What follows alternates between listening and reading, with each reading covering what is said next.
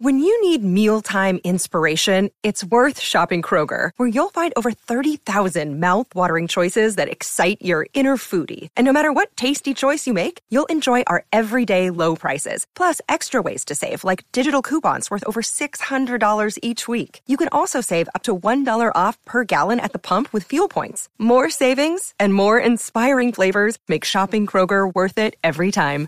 Kroger, fresh for everyone. Fuel restrictions apply.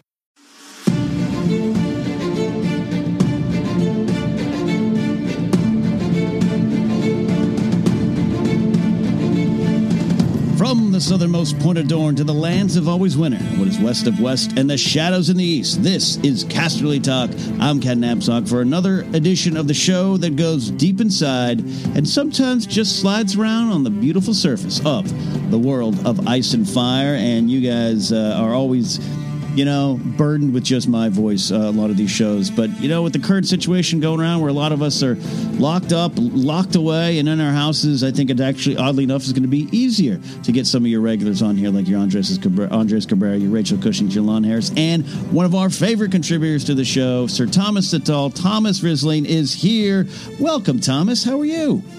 Hey Ken, I'm I'm phenomenal, man. Given everything going on in the world, I'm I'm happy. I'm healthy. I, I, can't ask for anything more. How are you? I am good, man, and that's all we can do. Yes, it's a dark, scary, confusing time. A real world shivers has uh, hit our land, but uh, we still got to uh, just keep our sanity and talk about these sometimes silly but serious things that we love. And Game of Thrones, World of Ice and Fire is definitely it. Thomas, it, has been a while since we talked directly. Your uh, Ruminations uh, from the Realm segments uh, do pop up, and uh, I know you've been uh, a lot of uphe- upheaval in your life uh, recently. Moved castles, you know, you found yourself, you know, busy. So we appreciate you being here.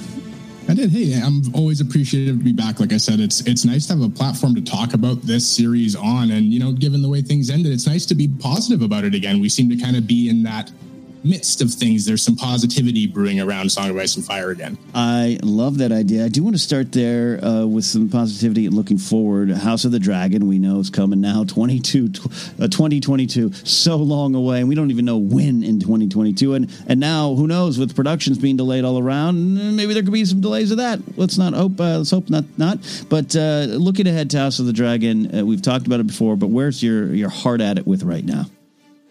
So my heart with House of the Dragon is is firmly planted in the I have no expectations camp. Uh, for for a long time, you've heard me kind of say I'm worried about Dance of the Dragon, specifically yeah. if they go that route. Uh, Blacks and the Greens is something I'm less familiar with, but I'm becoming more familiar with. Mm. Um, I'm I'm cautiously optimistic, but I would say the the caution is very minimal. I, I have lots of trust in the the team of people behind it. Um, mm. And I, I really hope that we get some sort of anthology. That's ultimately where I'm sitting right now.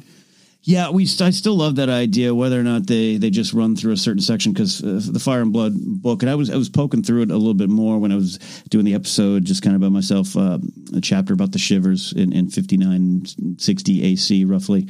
Um, yeah, I just and I just was immediately pulled back into the book over the little details. Uh, this history book uh, of, of, this world we love. So yeah, I, I, don't know if they'll do the anthology, but I would. I think it's I, I, maybe you're like me, Thomas. It's just kind of this um, I don't know, greed because I want it all. That's exactly how I feel. And I don't want to be greedy. So I'm trying to just do that. Okay, I'll be happy with whatever they give me because any story from this world is going to satiate that kind of lust for more Song of Ice and Fire that yeah. I have. I think you just tell the story from the point of view of Mushroom, the uh, the uh, the the Jape the clown, and he just tells the tale of, every, of different parts of the story that works for me. And and immediately people are going to be like, oh yes, this is another Tyrion, and very quickly they're going to realize that is not the case. Like oh. Mushroom could not be further from Tyrion. Yeah, and for for those who haven't read the book yet, yes, there is a character named Mushroom because George R. R. Yes. Martin loves that kind of stuff. Well, we'll see. And no information yet, and I wouldn't expect anything um, big. But wh- how how excited specifically? And again, I, I, like, I actually like and agree with your cautious optimism for the series, um, second series, spinoff series, all those kind of things can, cannot go well. Uh, I'm not a huge Walking Dead fan, uh, regardless. So it's not a swipe at that at anything they've done. But like I know what the second, the secondary show, Fear the Walking Dead, uh, big hype, but then kind of wasn't received as well.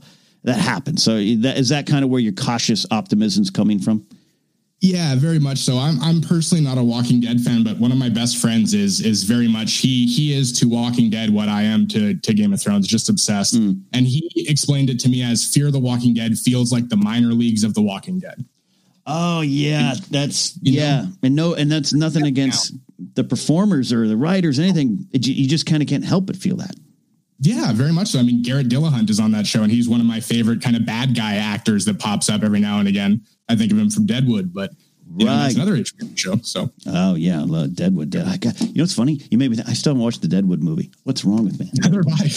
and I love that show.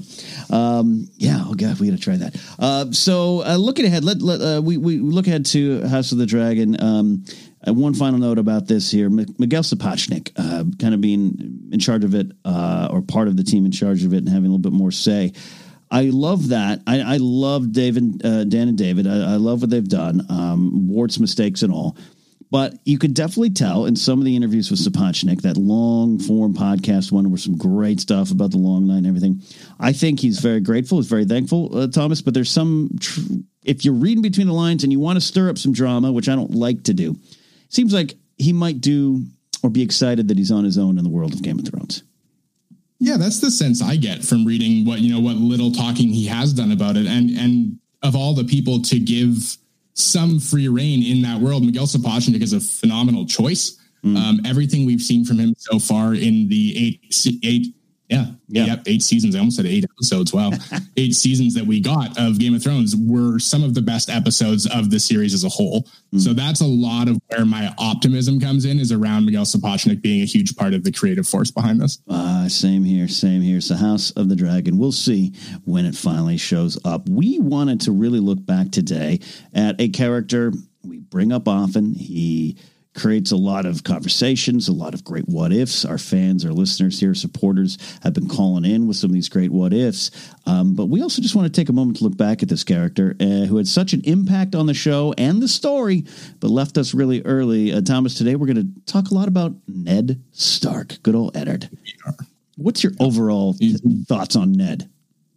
The honorable to a fault um, rewatching now, we're about three episodes in, and it's just almost hard to watch when you know what's coming mm-hmm. because he's so honest that he just walks himself into his own demise. And and if you really want to be hard on the guy, you could even say his family's to some extent as well.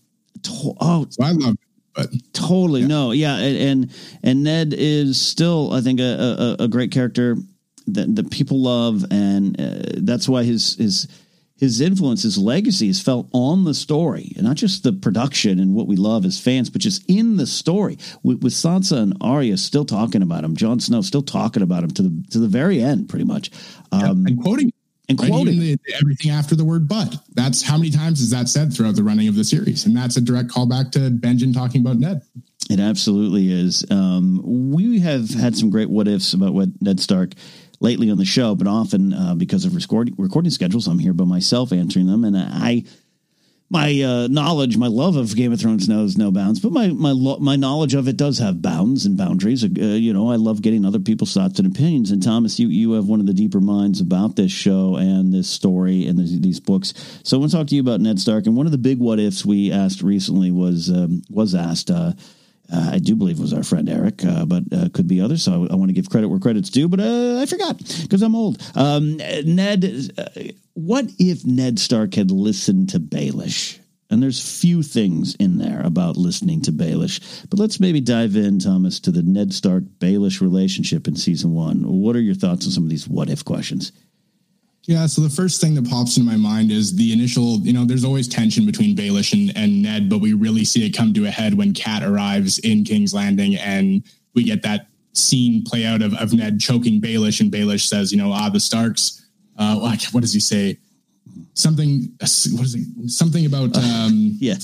quick to the sword and, and slow of wits or something along yes. those lines. Yeah, yeah, yeah. Uh, that is the definition of Ned in this story for me. And I look back, you know, if you want to listen to Baelish, there's multiple ways that could be taken. You know, are you listening to Baelish in leaving the city or staying around? You know, are you listening to Baelish in the sense of supporting Renly? Mm. Because if you're if you're saying that, I mean, I I stand in the camp of if Ned had supported Renly, not much would have changed.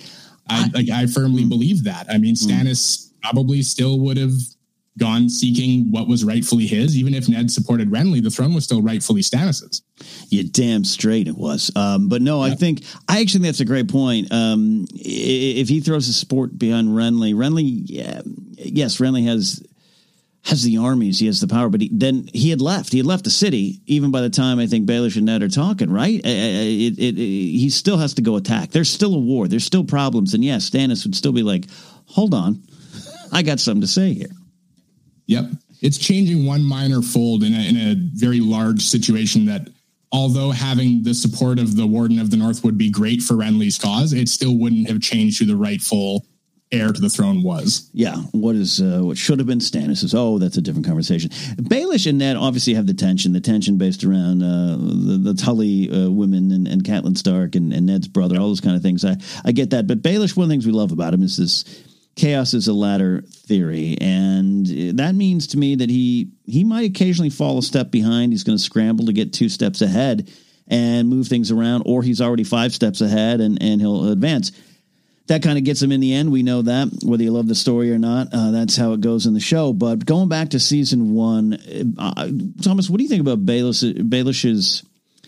How, how much? Uh, let me ask. How much would he have taken Ned's help if Ned did offer it? If Ned does agree, does, is he there to destroy Ned or just to create the chaos around Ned? What's what do you think about Baelish's moves?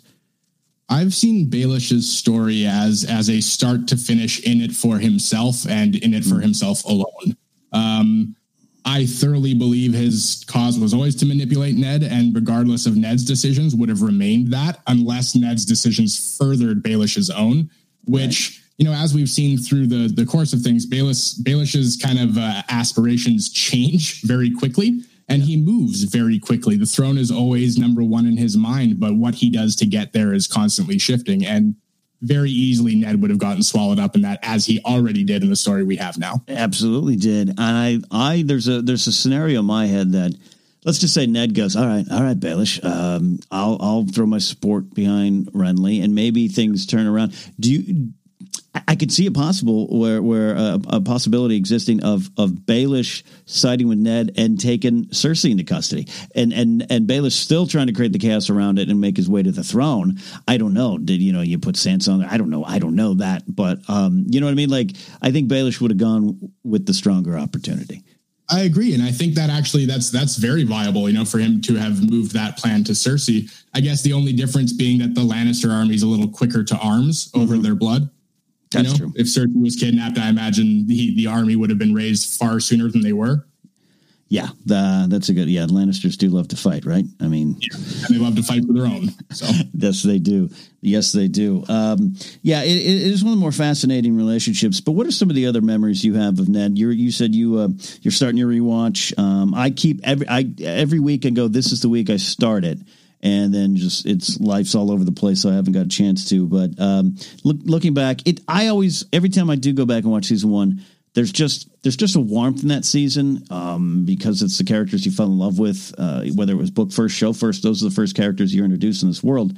So it makes some sense or some warmth. But every time I go back, man, I just I just love seeing Ned. What are some of your favorite Ned scenes, memories, lessons? Uh, Ned Stark and you. How does it How does it work? Overall, the biggest thing that stands out for Ned, you know, three episodes into this rewatch, uh, is just how conflicted and haunted he is by the past that we now know. Uh, yeah. Uh, when you go back and watch specifically in the the very foreboding scene with the uh, stag antler broken off in the mm. direwolf and the pups, uh, that scene is very written for you to understand how foreboding it is in the book. Mm. But in the show, it's left much more to your own um, deciphering of symbolism, really. You know, if you're a hmm. new watcher to that show, that scene could blow right past you without noticing anything. You don't see oh, yeah. it until your second rewatch. Um, for me, I see how damaged he is, how a man who lost his sister um, mm. has spent his life creating and living a lie for one child to live a life mm. um, that he otherwise wouldn't have had. I mean, he knows his best friend would have killed that child, and and I see that in his face, in Sean Bean's face, in almost every scene in the the first few episodes, with the exception of when he sits down with Arya mm. when she pulls out. That's a great observation, Thomas. This is why I love uh, chatting uh, with all of uh, our contributors here and, and, and, a lot of the insights you bring. That's so true because number one, yeah, you do miss it. That that stag, uh, the uh, I'm just like puppies. That's when I first watched the episode. You know, like I'm like, oh, they got puppies. But I, I talked about a little bit on show recently where you know with the beheading of of Will um, and uh, you know Rodrik Cassel and I there are some glances between specifically Rodrik and Ned where I'm now convinced like Ned's just like the receipts coming. The receipts yeah. coming for everything we've done, everything I've done the wind, cold winds are rising. I, it, I think he knows almost everything in those moments. Absolutely, I agree. You know, winter is coming means many things in the worlds of the Starks, and the, the first couple times he says it, I don't think it has the meaning that we've all come to kind of know and associate with the phrase. And because the story, as it rolls out, and we learn a lot of other things, the way it's it's just presented so well early on, book one and in season one, we talk often about Robert Baratheon, a complicated character, so well performed by Mark Addy. So you can't help but love the guy. He's friends with Ned. We are trained just in the way we take in stories. Ned's a good guy. He's on the posters. So if Ned likes you, we like you. Um, but you described this haunted look. He's so right. Uh, the, the, you're so right because the when when even when Robert's in the crypts talking about Lyanna and oh she her better Ned. Uh, Ned's behind him, just kind of like you you did so wrong. you did us. You did us all so wrong, Robert. Well, and in his mind, he probably plays out what if he didn't. You know, we we talk about the what ifs, and and you know, what if Ned standing there is thinking, you know, what if I hadn't done this? Thinking my friend who I haven't seen in nine years is now, you know, lamenting the loss of my sister who died in a way he's not privy to. Um, there's there's a big what if probably running through that character's head as he stands there. What if I didn't? Did I do the right thing? This man surely would have you know, bludgeoned that child to death or whatever the case. Or if Lyanna had lived, maybe she would have even suffered that fate. Yeah, absolutely. Yeah, where does oh gosh, if it's you know, yeah, you're right. God forbid. I, I want to try to love Robert to the bitter end, but he's done some bad things, man. And if he, yeah, if if Lyanna's rescued, if she's rescued, she's pulled back. She's pulled back to to um, you know a new King's Landing where where where Robert's on the throne, and Lyanna is like, well, she has a child. Whose child? Oh, a Targaryen's yeah, I don't. I think Ned Ned started having had to had to protect things from protect people he loves from Robert Baratheon then as he's taken the yeah. throne. So that's all yeah. in all in Sean Bean's face. Yeah. He's he's a phenomenal actor, and you know you see shades of that same kind of longing in Boromir, right from in Lord of the Rings, and it's so nice to see Sean Bean carry that through. You know, a decade later into a character that's so different mm. um, and so regal and so Oh, uh, yeah, honorable to a fault. It really is the first thing that comes to mind when I think of Ned. Honorable to a fault, and and what, how that plays out, and we know that hurts them. And I and I still talk often about the sins of the Starks, and a lot of it comes from that, and and yeah. and mistakes they make, but all for a good causes, and there's still mistakes. Catelyn makes a ton of mistakes. I, am not as harsh on her anymore as I, as I was in the early uh, stages. I think it was probably irresponsible just to throw out accusations against Catelyn Stark and doing everything for the good of her family. And but she made some mistakes along the way. So does Robb. So does all of them. Um, but I, I, you're making me think a lot about those early moments. Uh, Ned and, and, and Robert on the King's Road talking, uh, all the conversations, and I sometimes wonder if Ned's just thinking, you know, what did we do? What did we do? And if some of that fuels his stubbornness later on, where he's like, I've got to correct a lot of these wrongs. Uh, I, I, I have to wonder. Yeah, you.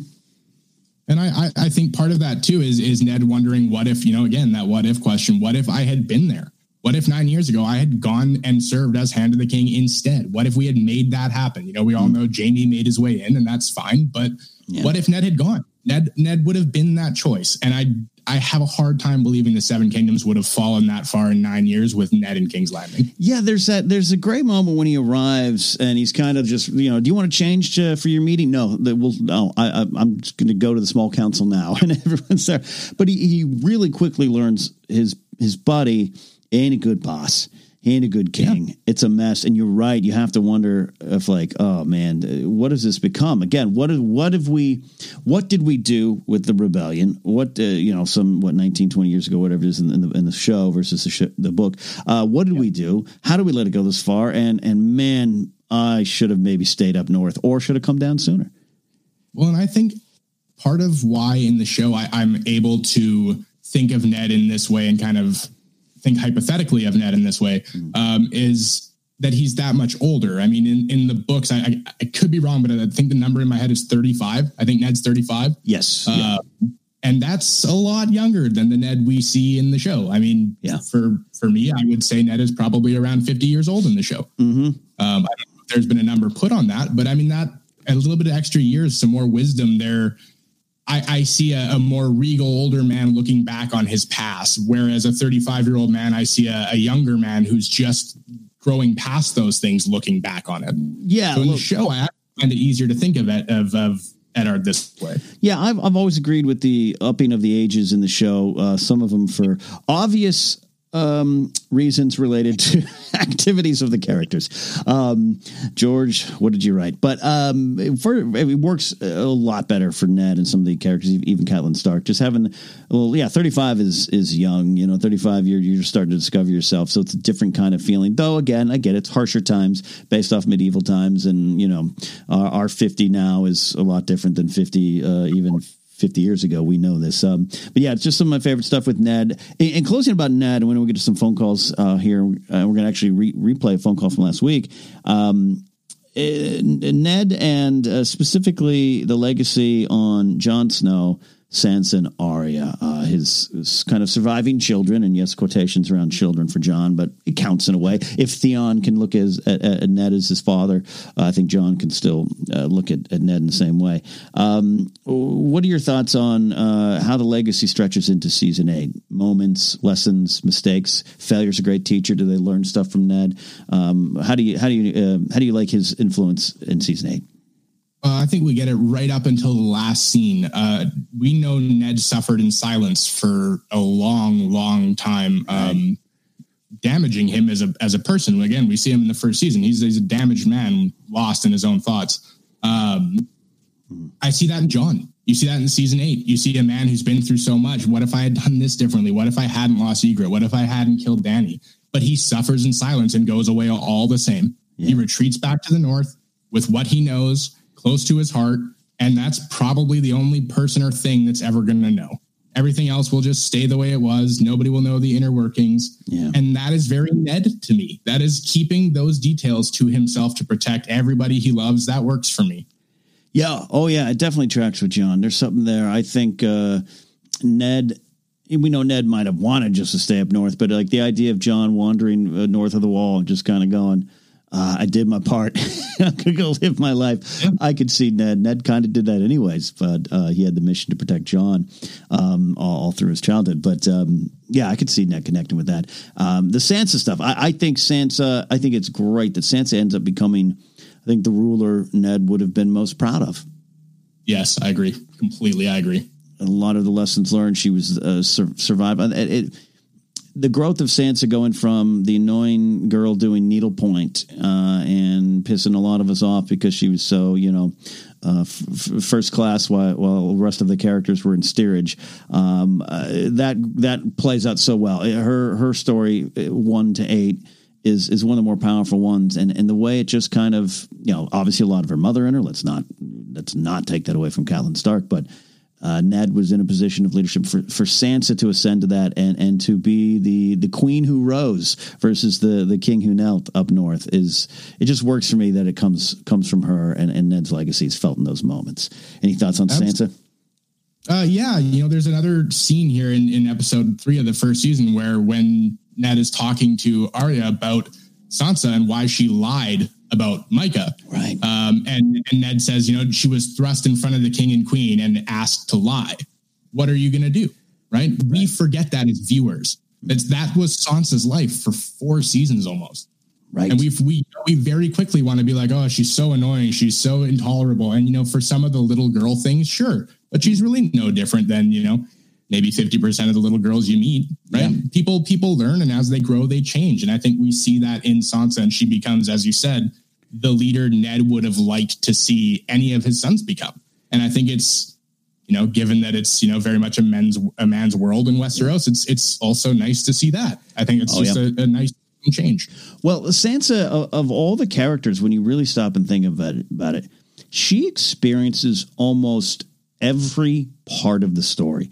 She she goes and touches almost every character. She doesn't go to Essos, we know that. Um, she's not trained with the House of Black and White, but she's dealing with Arya on it. But Ramsay, Baelish, Dany, Jon, Ned, Catelyn, uh, Joffrey, she, Tyrion. She touches all the stories, and therefore, kind of to me, learns from all those stories, unlike any other character on the show. She's truly an all star game of lessons, all into one great leader. And where Tyrion didn't learn, where Tyrion watched these lessons and maybe became vindictive or bitter towards them.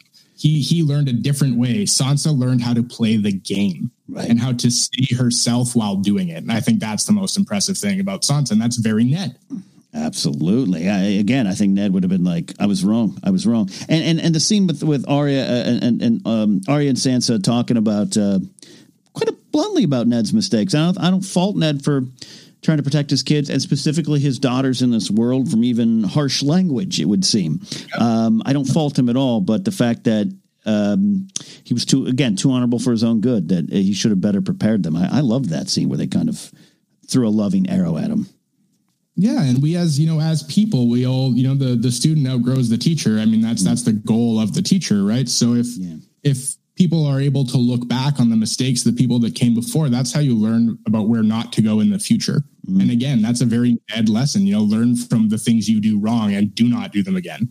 Absolutely. Ned Stark felt all the way to season eight, even with with with Arya uh, and and the path Arya becomes, and and I think Ned Ned signing her up for dancing lessons was this great blessing uh, and, and, realization of the path that was in front of her. He, he, there's no way he could have known the specifics. No, no way he could have known what's going to come. But um, uh, I think that's why there was that that moment. I think uh, that's why it's a powerful moment for her to be on uh, Baelor's uh, statue, watching it uh, uh, before Yoren takes her. Yeah, I, I, think it's Ned gave her the blessing for that life when he signed her up for those dancing lessons. I think. Yeah, and when she asked, you know, she told him, "I don't want to be a lady," mm. right? And he kind of he kind of laughed at that, and we see that scene, and and he he chuckles at it, but he also recognizes it. Yeah, and I think, like you said, him him getting her into those dancing lessons, that's the water dancing changed her and he knew that if if he just gave her that little push it would probably lead her to where she wanted to go yeah yeah exactly so hey we talk about the sins of the starks we talk about ned being honorable and stubborn to a fault got himself into a lot of trouble. And this conversation started with, "Hey, should he have listened to Baelish?" And and maybe he should have. Maybe he, I don't, you know, I think Cersei in her heart was fine sending him up to the wall to take the black. Whether and he, I think, would have followed the rules and stayed. But I, I, that's another great what if of of Ned north of the wall. I would have somehow loved to see it. Um, you know, would, would you have would you have taken Ned at the wall? Yes, absolutely. That I'm I'm grinning ear to ear over here, kind of silently laughing, trying not to make too much noise. Um, it's it's one of those things that you can picture very very easily. His stoic look, standing on top of the wall. Yeah. Um, yeah, I just I don't know how it would have worked out. And again, that's a that's a butterfly effect. Then he doesn't. Uh, he doesn't get assassinated. He doesn't get to beheaded. It doesn't start maybe the War of the Five Kings. It's different, but uh, something else would have happened. There would have been other wars. Like you said, Renly or Stannis still would have uh, risen up. Oh, not to mention Dany is over there in Essos. So at some point, Ned would have been challenged at the wall. Do I stay or do I go? What do I do? I, I, I follow the rules. What's that?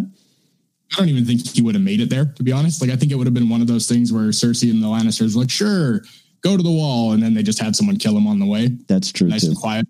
That's yeah. true too. Oh, those Lannisters. Uh, yeah. We are going to uh, get a great talking Ned Stark with you because Ned is, is still one of the great characters for good reason. But we're going to go to our phone calls now. We had, let me get this phone call up here. We had a great call last week. We're going to replay it from our friend Tamor. And I, and I already talked about it and already answered, but, but uh, Thomas, you, you wrote me specifically and you're like, I need to address this. It's got my head spinning. So we're going to play Tamor's call again and then uh, react to that here. Hey, Ken and Casterly Talk fans. This is Tamor from New York, longtime listener, first time caller. The last episode made me think about my fandom into Game of Thrones. I started watching a couple months before season 8 was released, and I could honestly say that I didn't have any problem with what Benioff and Weiss did and how they ended it. I only wished I could have seen Queen Daenerys' reign for an episode after burning down King's Landing, but I understand what they had to do and have accepted it. I did have a slight issue with Bran becoming the king, but after a lot of thought and consideration, I realized they made the right choice as he gave the responsibilities of running the kingdom to Tyrion. My question to you all is Do you think those fans or groups of people that split from Game of Thrones can come to terms with the show by doing a rewatch as a casual viewer? I know the odds are slim to none, but I would like to know their reactions after distancing themselves from it. As always, it's a pleasure hearing from you, your co-host Sir Thomas Liddell, and all the other callers. All right, Tamor checking in from the East Coast there. Uh, Thomas, uh, I said a lot about this last week, but uh, the, the the floor is yours, my my friend. All right, Tay, I love the call, man. Uh, as a direct response after a lot of thinking, mm. I absolutely think that a portion of Game of Thrones fans will revisit season eight and find themselves enjoying it far more than their first viewing. But I actually think that, um, to an extent, some of the hubbub came from the I would say the intermediate casual crowds, not the the totally casual crowd, but kind of in between the obsessed like us and the the kind of day to day viewers. One of the things that I keep thinking about is that the strong emotionally driven reactions to how the characters themselves dealt with the adversity in the seasons mm. won't be so prevalent. You won't have the immediately after airing uh, Twitter blowups and things like that anymore. Opinions that are shared will start to become more discussed and less um, kind of poo pooed and put down. Mm. Um, I, I, think there's also some psychology behind why fans have str- such strong reactions when a character that we all love does something that seems out of character or even slightly against type.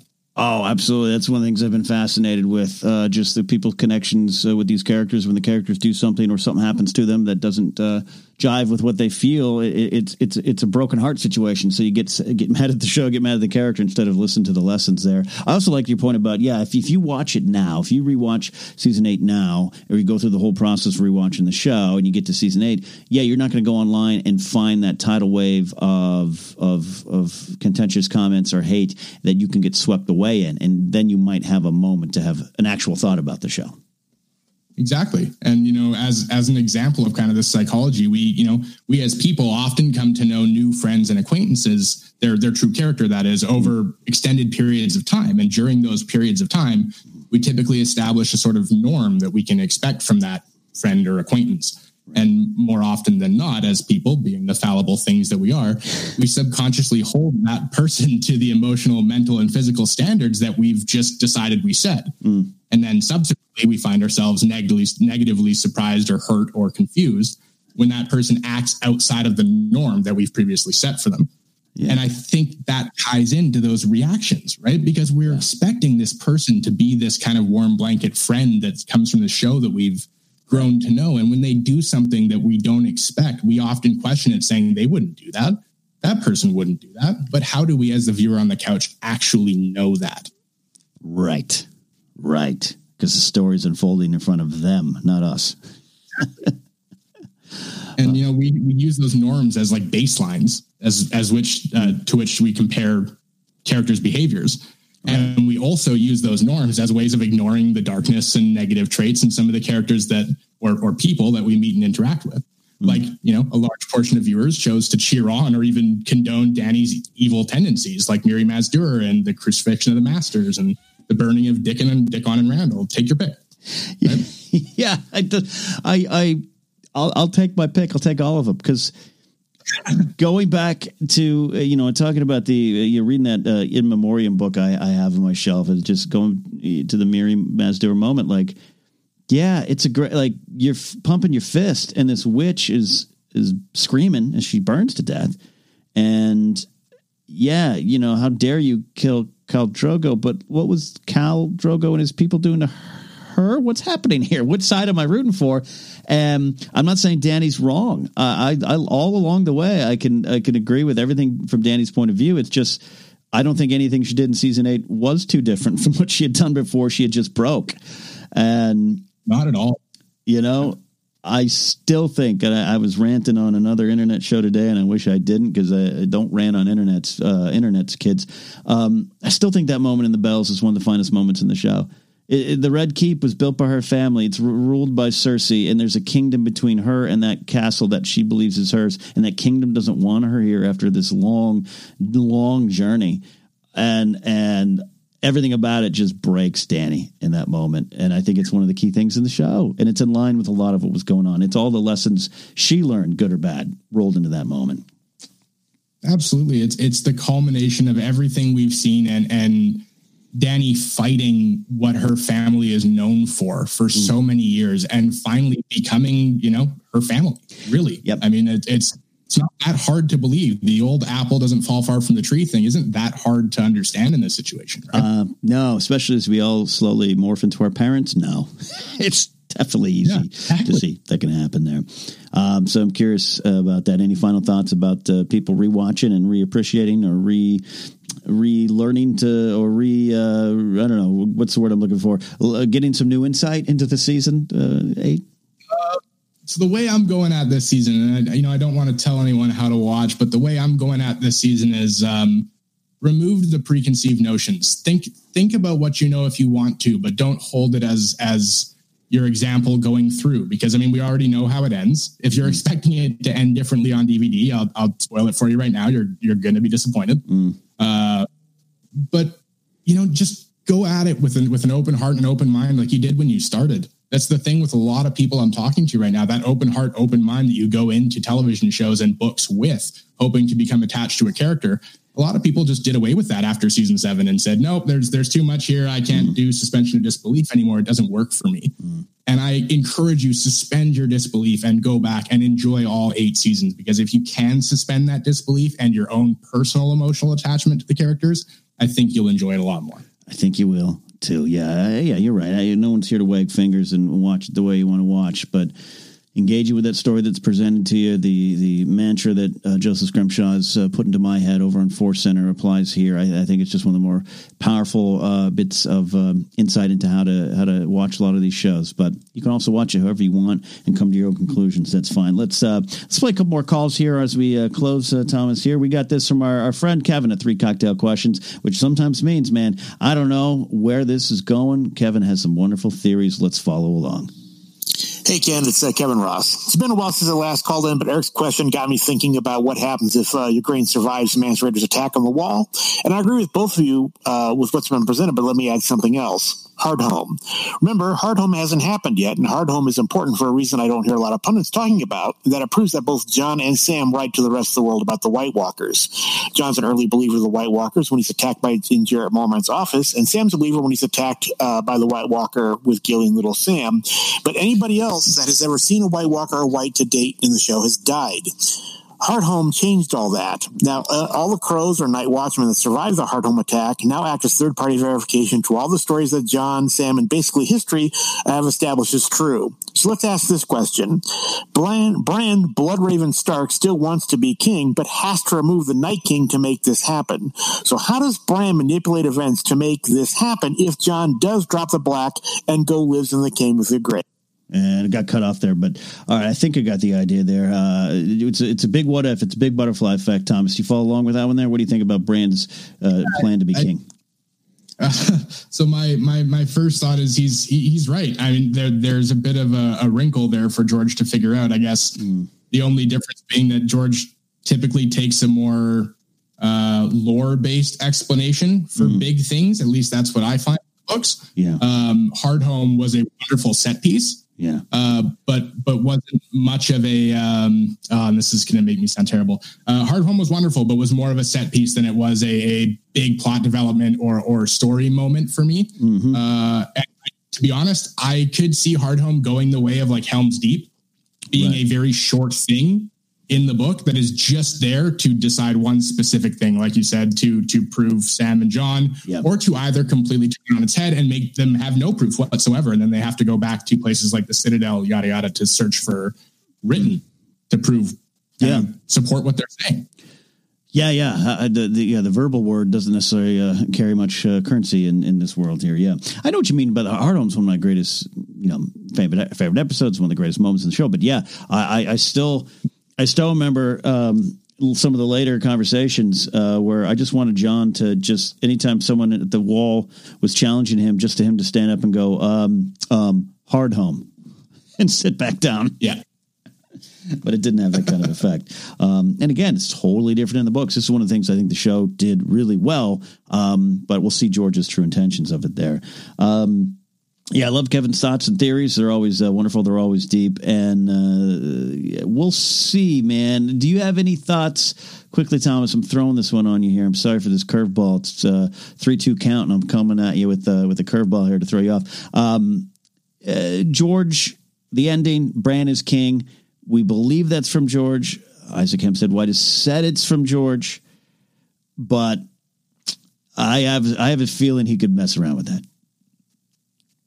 Yeah, I mean, I have the same feeling too, but so I feel like I, I could be one of the only people in like the I loved Bran as King camp. Like for me, I yeah, and I'm not trying to be uh yeah, no, I'm not trying to stir up a fight or anything, but I I loved that. It, it worked so perfectly for me. What else could his journey culminate in that would make sense? Is he just going to become a tree and right. stay north of the wall forever? Uh, yeah. I, you know, I, it, it, just for that is the only story that makes sense for me, and for that to come from George, mm. I love it. I, I, I don't doubt that at all. Personally, it definitely definitely makes sense for me. It definitely worked.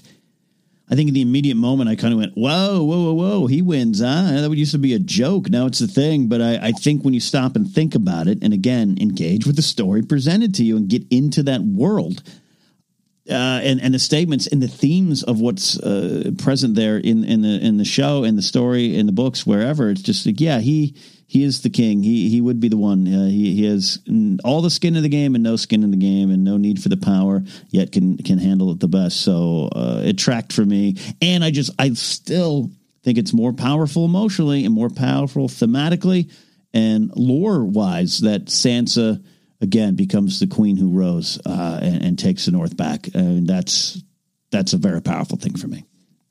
Yeah, I, I agree that it's much more powerful that way. Her story comes to a complete end that mm-hmm. way for me. You know, I don't need to like if we never got anything else, I'd be happy. I'd be happy with her story ending there. That makes perfect sense. Yeah, totally. Totally. All right. Thanks, Kevin, for that call. Sorry you got cut off there. Again, if you're calling in, you got 59 seconds to get it in. Right? It's like a it's like a last minute sprint. No, but you all can do it here. Final call of the day comes from our friend Eric Monroe. I mean, he's a regular caller. Might as well just call him a contributor at this point. He's got some great insights into Game of Thrones. A great love for it here. Uh, so, Thomas, let's hear this call. We are going to be uh, talk. Looks like we're going to be talking about Karl from Gin Alley. Hey, Ken and Casterly Talk. So, one death that I quite enjoyed that wasn't talked about on last week's show was the death of Karl Tanner who led the mutiny against Lord Commander Mormont. I absolutely loved it because it, you know it makes me sick when you watch him um, drinking from the, the, skull of Lord Commander Mormont, and I, and I agree with a comment you made last week. You know, seeing all that rape going on in the background was also very very hard to watch. Just seeing them all die, but especially Karl Tanner getting hit what he had coming to him. Um, he's actually a good swordsman. You know, he gives Jon a, a run for his money, and if not for a save from one of uh, Craster's daughters Karl might have won, but seeing Jon driving that sword through his skull, through his throat, was very, very satisfying. So, what do you think about the death of Karl Tanner? Oh, Thomas, this is a great call from our friend Eric because, yeah, I both love and hate Karl Tanner as a character. Like, I, he's played so well. The the actor's so good. He's in a lot of wonderful things. Um, uh, and at the time of this, he was in this, that show Turn about the Revolutionary War stuff going on. Um, this is a great moment. And it's, it's also the Mutineers arc is a little uh, was challenging for me at the time, just a sense of why are we doing this? But now I now I like it, um, and I'm very happy to see Karl die. And there was a lesson in it for Jon. What do you think about Karl Tanner, Thomas? Uh, I think Karl Tanner is one of the only totally black and white characters in the entire world of Song of Ice and Fire. Mm. Um, and that's why watching him die was so wonderful because he's clearly evil. There is no world in which at least a human being I would like to associate myself with could view Karl Tanner as a sympathetic character and get behind even a portion of what he's trying to do. He's evil. He's doing evil things. He's doing terrible things. Like like Eric mentioned, he's murdering, he's raping. Seeing him slain by Jon, that throat go right through the back of his head is is one of my favorite moments. Because it's just like watching Joffrey die. It's you're watching someone that is purely evil go. At least with Joffrey, you can say, well, maybe his mother raised him wrong maybe his father wasn't there for him. What do you say for Karl? Because we don't really know that part of his story. For me, Karl Tanner is evil, and I love the way he died. Love it, and I love the little lesson for Jon. It's a little bit to me. I mean, it's you know been a while since I've seen the moment, so the details aren't super fresh. But I, I this might be a weird connection, but it, it's it's kind of to me like that Han Solo shooting um, uh, shooting his uh, his mentor in uh, Solo, uh, shooting first, um, yep. of just learning to do it, uh, uh, and and and you know Han shooting first is a, is a bigger thing in Star Wars, we know, but Jon had that little bit of that moment. I think there was a little bit of a, you're too nice, you're too good, and he's done some things at this point, but like doesn't have it, doesn't have some of that um, that killer instinct in him, and and and to know that Jon's Jon knows, nope, I got to do this. I got to do this to survive, and I got to do this um, for more than just me. I, I really did like that moment, and it was wonderfully brutal. I agree, and in my mind, the thing that that pushed just just in my own head canon, the thing that pushed Jon to make that choice is when you see Karl Tanner drinking out of Craster's skull. Oh, that, yeah. For me, that's the moment, you know, to defile the Lord, to not only murder the, Deford, the Lord Commander, but to de- defile his body and deny him a proper burial, and yeah. God knows what else. Um, yeah. I think that was what set Jon off. That's in my head canon what I've always worked out. Oh, absolutely, and and I mean, Jeor Mormont. I love my Mormonts, all of them. Um, I, he's such uh, James Cosmo, so such a great performer, and just yeah, yeah. There's a lot of like, ooh, you're right. He, Karl Tanner, I think a forgotten character when it comes to just purely black and white, good and evil. He's on the side of evil, and yep, you're right. There was yeah. some things. There were some circumstances that put him in into uh, the his path. Not unlike other characters, not unlike even a Cersei Lannister, Daenerys Targaryen, all these characters, but he chose the dark side. I think we grow to know Jeor Mormont as such a like you know much like Ned. He's he's an honorable man that is is you know went there to to to protect the realm is kind of the last the last wave of that right. Yeah. Like I I I that's why I see that drinking out of the skull is is that that's that moment for me. That's the push for Jon. Oh, great, great stuff. Great call, Eric. Great call, Kevin. Tamor, thanks for the call again. Uh, we're replaying it. If you have a great what if or conversation, want to join it, even want to answer something that we've uh, talked about in previous episodes, uh, go f- uh, find us on Anchor. You can listen to the podcast anywhere, but go to Anchor and reach out via the voice message app uh, link there. Uh, you've got, like I said, about 59 seconds to get your thoughts in there, and we'd love to hear from all you. Uh, we get a, bunch of regular callers, but don't be uh, don't be shy. Jump on in here. Uh, Thomas, thank you so much for coming on in here today. It means a lot. You bring great insights, and you know, I got to say one thing uh, with with the world in the situation it is, it has created this. Um, even closer connection and kinship with people even farther away, and we're connected by technology and able to do this. And it sounds like I am in your Vancouver studio and you're in my Burbank studio, and, and I appreciate you taking the time to come on today. Yeah, I appreciate you having me, Ken. It's it's nice with everything going on to get on and talk about something I'm passionate about with somebody who's uh, who shares that passion is is very much welcome, and uh, I thank you for it. Absolutely. Where can they follow you, Thomas? You can find me on Twitter at Thomas Rissling, and uh, my own podcast's on a bit of hiatus right now, but I'm starting a thing with uh, some someone some of you may know, John Mariano, and we will uh, put some stuff out when we're ready to on that. Johnny M out there in New York, one of my favorite people as well. We are connected here. Uh, if you want to follow my further ventures, you can follow me at Ken Napzok or go to kennapzok.com. Pick up my book, Why We Love Star Wars. It's still out there, the audiobook version going strong. And yeah, one of the, I, have thought about writing some Game of Thrones stuff. I don't know if I'm as smart in Game of Thrones as I am Star Wars, but who knows? We'll figure that out along the way. But I appreciate everyone supporting Casterly Talk.